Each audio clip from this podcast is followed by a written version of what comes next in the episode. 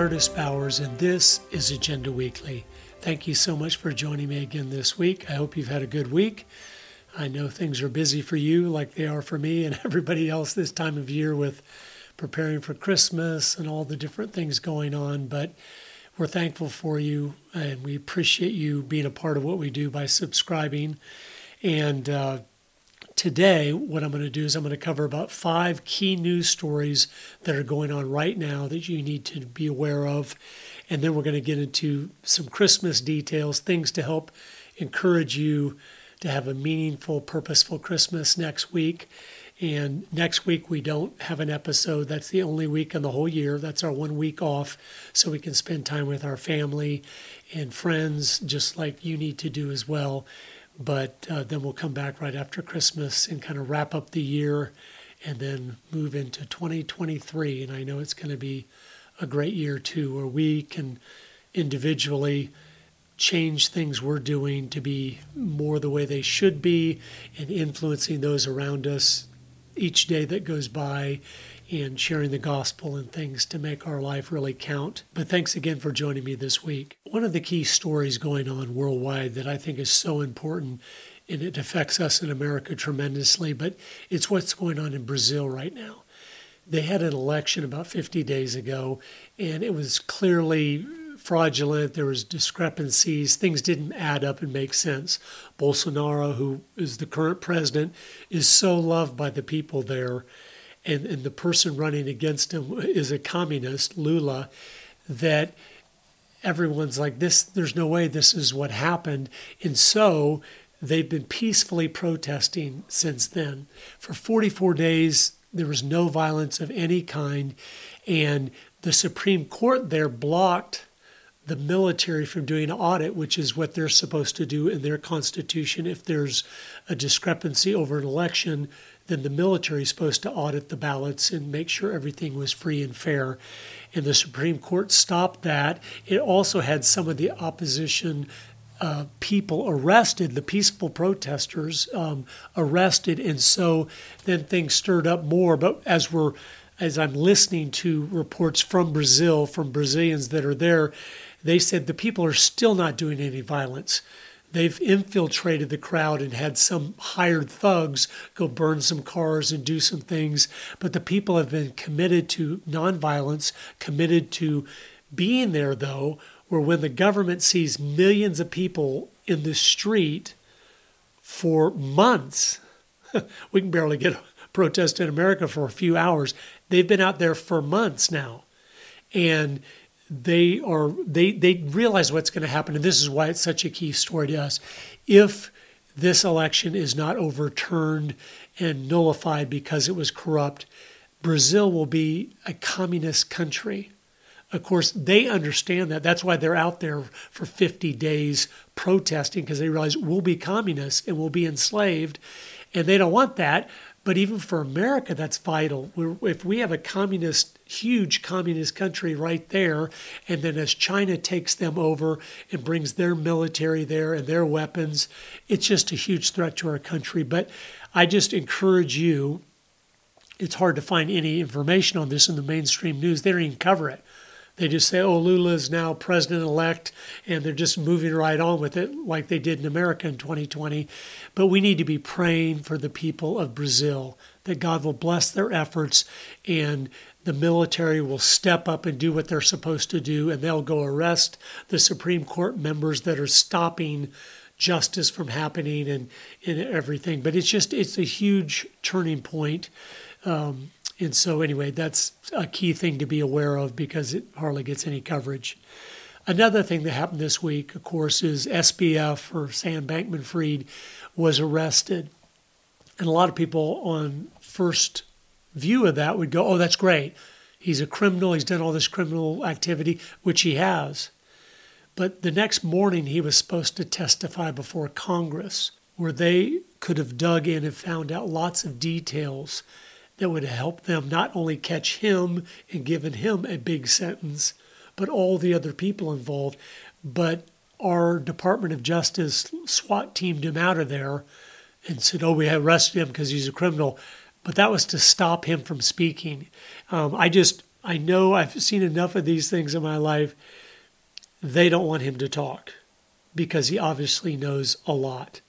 So I wouldn't be surprised if he gets Epsteined, where, oh, yeah, he committed suicide in prison. We're so sorry to let you know that, or whatever. But they don't want him to stand up and speak and let everybody know here's all the people that were involved with me in this fraudulent corruption of billions and billions of dollars we stole from the American people. But that's a key story, and we'll see how it develops over the next few weeks. But I, I could just sense right when it happened, oh, no, no, this is rotten to the core um, because they always want the person to testify before Congress because with all that questioning, so many things will come out. Um, that might not come out in a court case where they just plead the fifth and say, I, I have the right to remain silent and I'm just going to be silent. So, anyway, that's something. I want to show you a video right now, just a, a, clip of it that is so important. You might have seen it this week, you might not have, but it exposes the sobering reality of where we are going right now with technology. And it's kind of hard to even comprehend as you see it, and you, you'll see what I'm talking about in a minute. But the problem with the advancements in technology are when you have capabilities and when you're increasing man's ability to do things when those people are not moral, when those people do not fear God, it becomes very scary because then they can use this great power for evil instead of for good. Technology can be a great blessing, but in a world like back when the Tower of Babel was being built, when they started to gain technologies, when they started to come together to accomplish something great for themselves, and they didn't fear God, um, that's when the evil becomes so rampant and so extreme it's hard to even comprehend. But watch this short video, and then I'll talk to you more about it. But this is talking about where all the technologies are coming together right now and in the next couple years this commercial for this company that they're starting to work on will be a reality. Introducing Ectolife, the world's first artificial womb facility powered entirely by renewable energy. Ectolife allows infertile couple to conceive a baby and become the true biological parents of their own offspring. It's a perfect solution for women who had their uterus surgically removed due to cancer or other complications. With Ectolife, premature births and C sections will be a thing of the past. Ectolife is designed to help countries that are suffering from severe population decline, including Japan, Bulgaria, South Korea, and many others. The facility features 75 highly equipped labs. Each state of the art lab can accommodate up to 400 growth pods or artificial wombs. Every pod is designed to replicate the exact conditions that exist inside the mother's uterus. A single building can incubate up to 30,000 lab grown babies per year.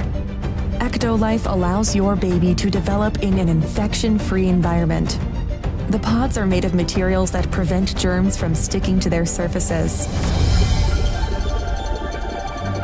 Every growth pod features sensors that can monitor your baby's vital signs, including heartbeat, temperature, blood pressure, breathing rate, and oxygen saturation. The artificial intelligence based system also monitors the physical features of your baby and reports any potential genetic abnormalities.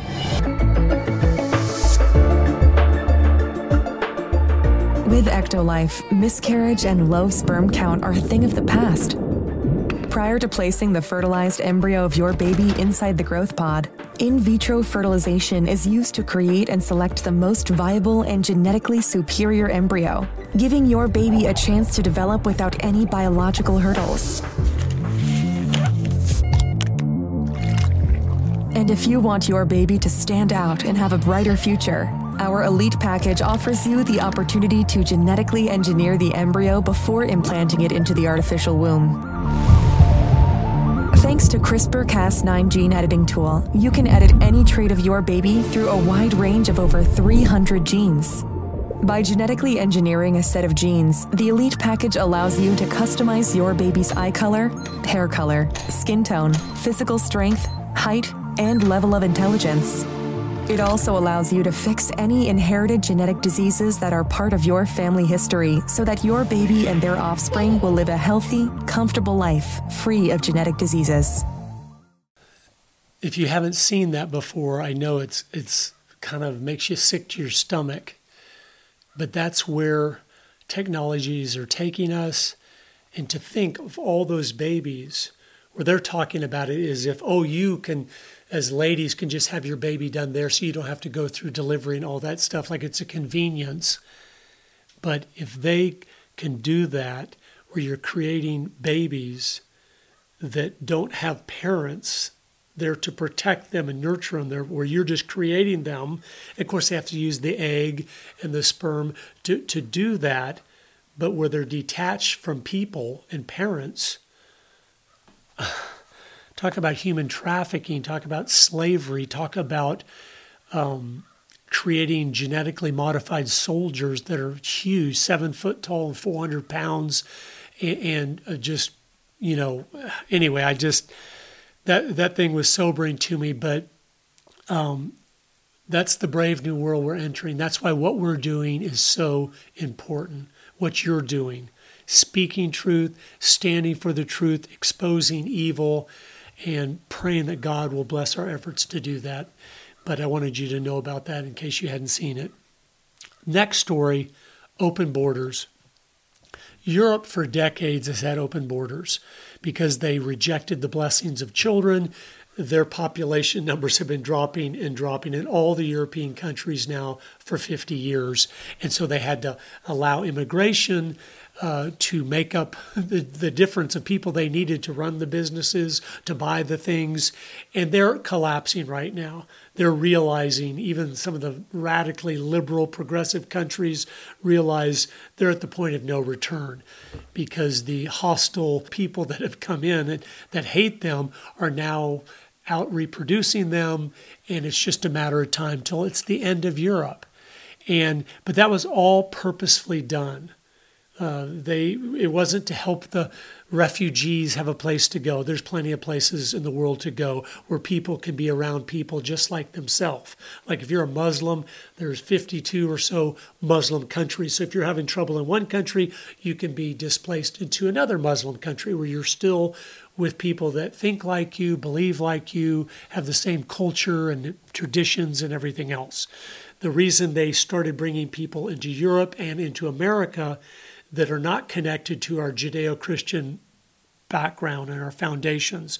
They're not connected into our culture and just our language and our, the way we do things is because it starts to fracture everything into bits and pieces, which is a key goal of the globalists so they can have world government.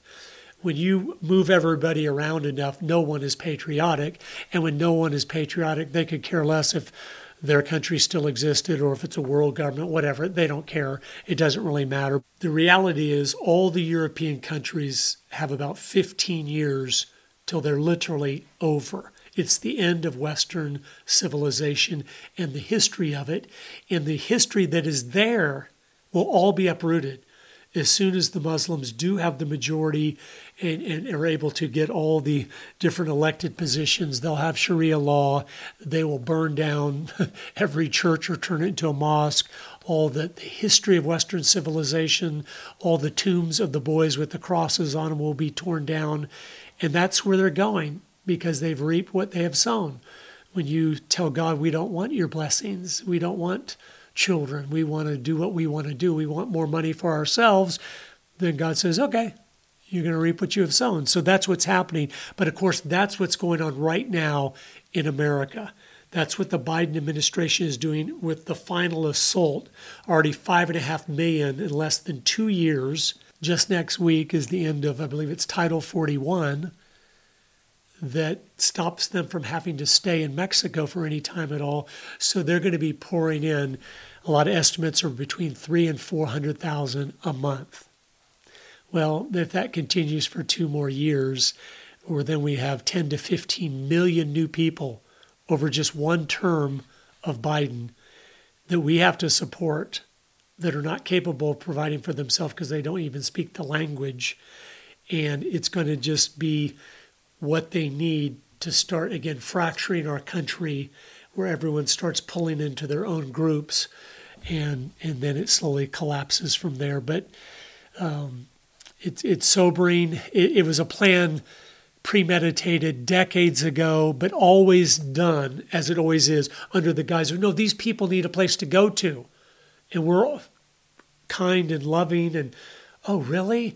And, and because of our Judeo Christian foundations, we know it's good to love your neighbor and it's good to be kind to others. And so they took advantage of that over the last 50 years and started doing this. And we're like, okay, they're just like a little bit more. There's a crisis in this country. The Syrians need to come to America. Oh, okay. And they just keep coming and coming. but that's a key thing.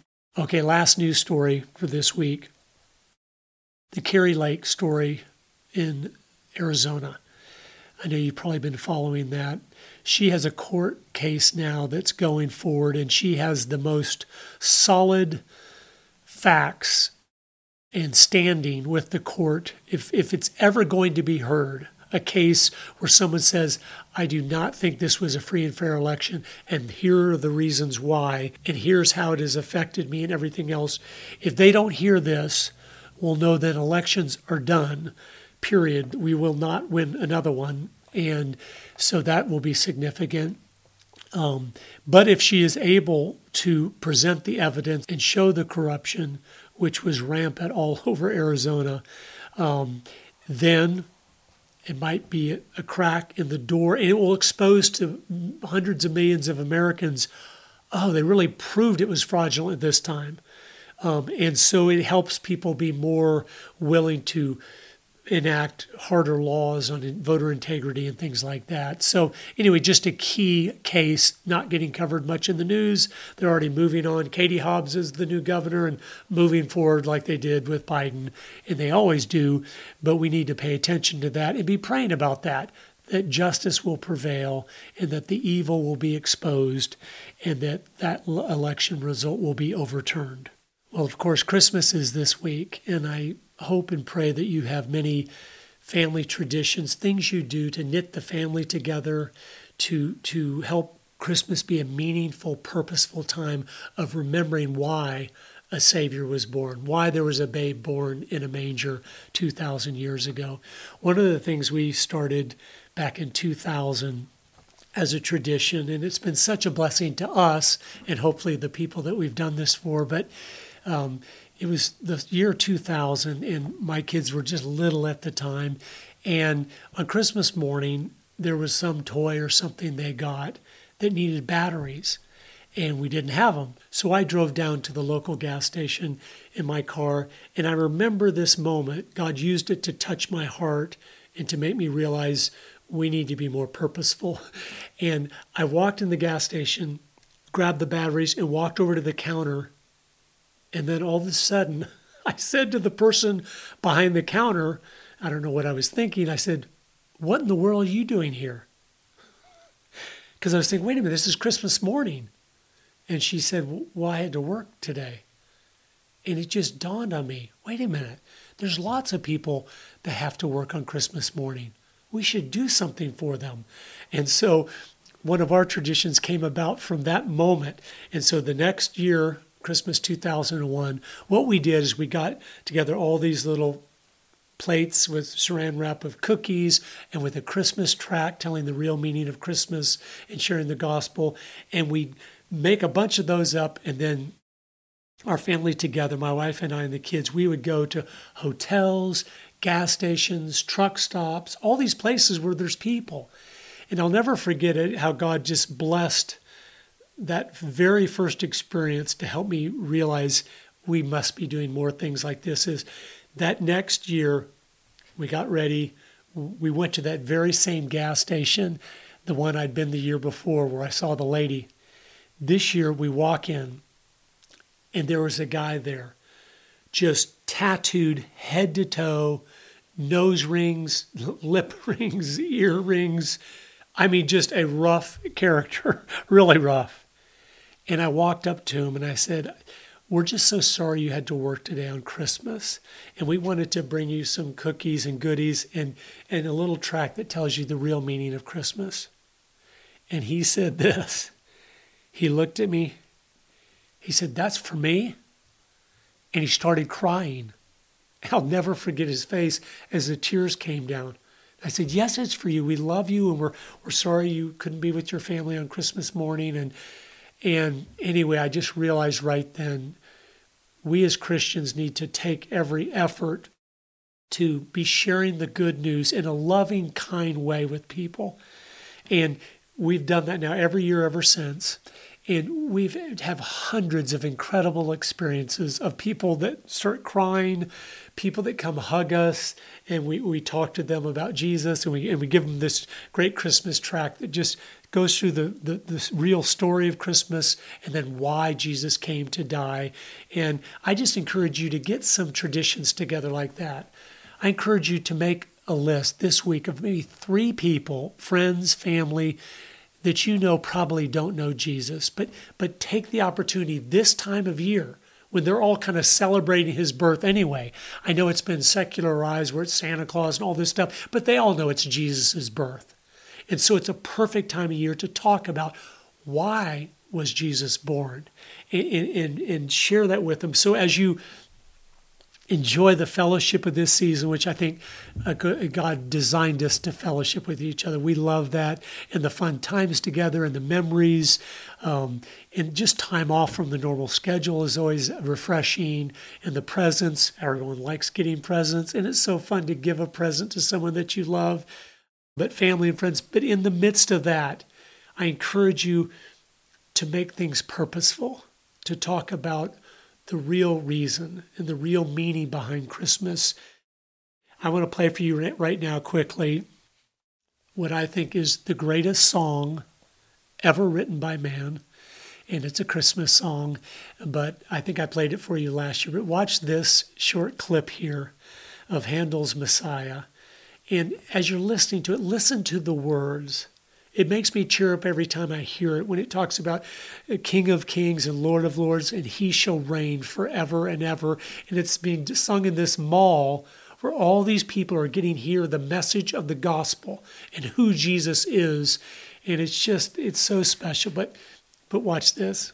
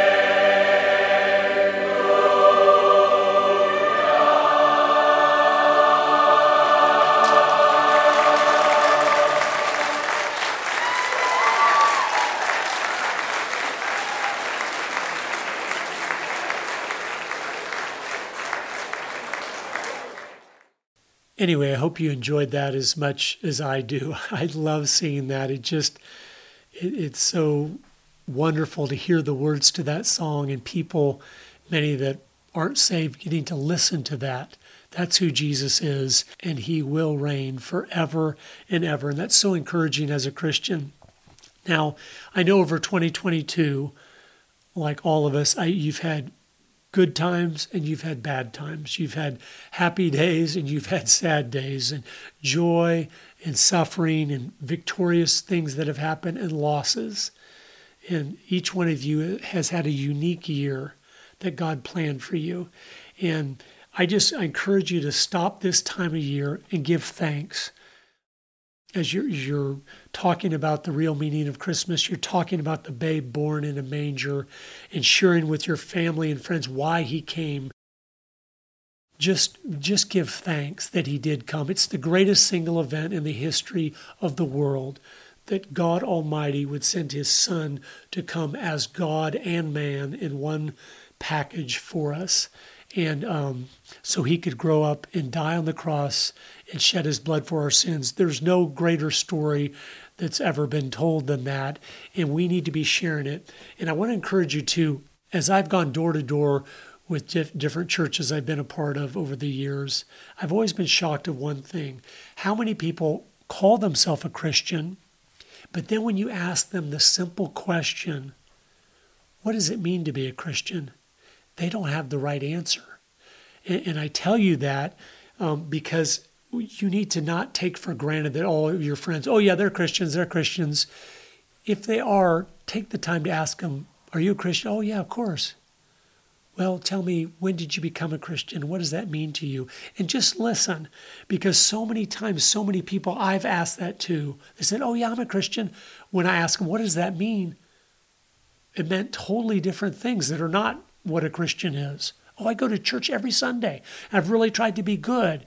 And, and I, uh, you know, my family's Christian and all this stuff. I'm like, that has nothing to do with being a Christian. A, a, Christian is someone who is a follower of Christ and has been regenerated. He's been born again. And a lot of people don't know that. I also just want to read this for you real quick. This I just came across recently, but this was written several hundred years ago by a Puritan theologian named John Flavel. He imaginatively creates the conversation between God the Father and God the Son in eternity past before time began, before he came down to be born in that manger. And I just just listened to this for a minute. It really touched me in a special way. And it was probably something like this. This isn't Bible. This is someone's interpretation of the conversation they had to have when Jesus decided, "No, I'm going down to pay for their sins on the cross. I'm going to suffer and die for them because I love them." And here it is. The Father says, my son, here is a company of poor, miserable souls that have utterly undone themselves and now lie open to my justice. Justice demands satisfaction for them, or will satisfy itself in the eternal ruin of them. What shall be done for these souls? And then Jesus says, O oh, my Father, such is my love to and pity for them that rather than they should perish eternally, I will be responsible for them as their guarantee. Bring all your bills that I may see what they owe you. Lord, bring them all in, that they may be no after reckoning with them. At my hand you will require it. I would rather choose to suffer your wrath than they suffer it. Upon me, my Father, upon me be all their debt. And then God the Father says, But my Son, if you undertake for them, you must pay the last penny. Accept no discounts. If I spare them, I will not spare you. And then Jesus said, I'm willing. Father, let it be so. Charge it all to me. I am able to pay their debt. And though it will undo me, though it will impoverish all my riches and empty all my accounts, yet I am content to undertake it. And that, of course, is just someone writing what it might have been like because that's the type of thing that happened and that's exactly the way it did unfold. Where Jesus, we, we talk about when Jesus died on the cross, we talk about it like, oh, yeah, that would have been terrible to be beaten so bad that he was unrecognizable as a human. It says that. Do you understand how horrible of beating that is? And then to be crucified and everything. We look at that, and that was tremendous suffering, no question about it. Um, I know what was happening is every guard that was able to punch him or rip out his beard or abuse him in some way, Satan was indwelling him. It was the first time Satan was able to get at God. And, and so, you know, when Judas left the, the, the, the dinner they were having, the Last Supper, it said Satan went and, and, and, dwelt him right then. And then I guarantee when the guard slapped him in the face when he was being tried, Satan was in that person. He wanted to unleash on the Son of God, and he never had been able to before. So the beating he got was full of all the venom and fury of Satan himself. And uh, so, again, even Passion of the Christ, or one of those things that shows it was pretty bad, is not a fraction of it. He was so bloody you could not tell it was a human being. That's what the Bible says. But I don't think we stop to think enough about that letter I just read. A perfect Lamb of God having to have all the sin of the world placed upon him and his Father unleash his wrath against him. That wrath would have been a trillion times the wrath of Satan's physical abuse of him when the torment of having your father when we don't even our mind can't comprehend a trinity god the father god the son and god the holy spirit all being one god and then the the fracture of that for that moment in time when god the father unleashed his wrath on his only begotten son can't can't even describe it but we have to let people know that's why jesus was born in a manger on christmas day just so he could do that. And we need to make sure they understand that because that's what gives purpose to Christmas. That's what gives the joy. When we give those gifts, it's because we are so grateful for the gift we have been given. So don't just celebrate Christmas this year and forget about no the purpose of it. And every gift you give a loved one or, or a friend or, or a family member, make sure you write a note in there telling them, I'm giving you this gift because of the gift that was given to me of eternal life because of what Jesus did on the cross. I'm so grateful. I'm overflowing with his love. And I wanted to show you a token of that by giving you this present or whatever. But we just, we need to make sure Christ is in Christmas.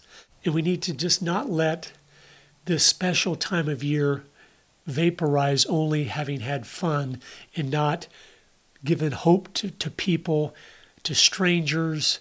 Just go out of your way to, to be like Christ would be in loving those around you, but doing the greatest act of love toward them and speaking truth to them. But I encourage you to make the most of Christmas this year. I encourage you to sit down with those that come over and maybe listen to the entirety of Handel's Messiah.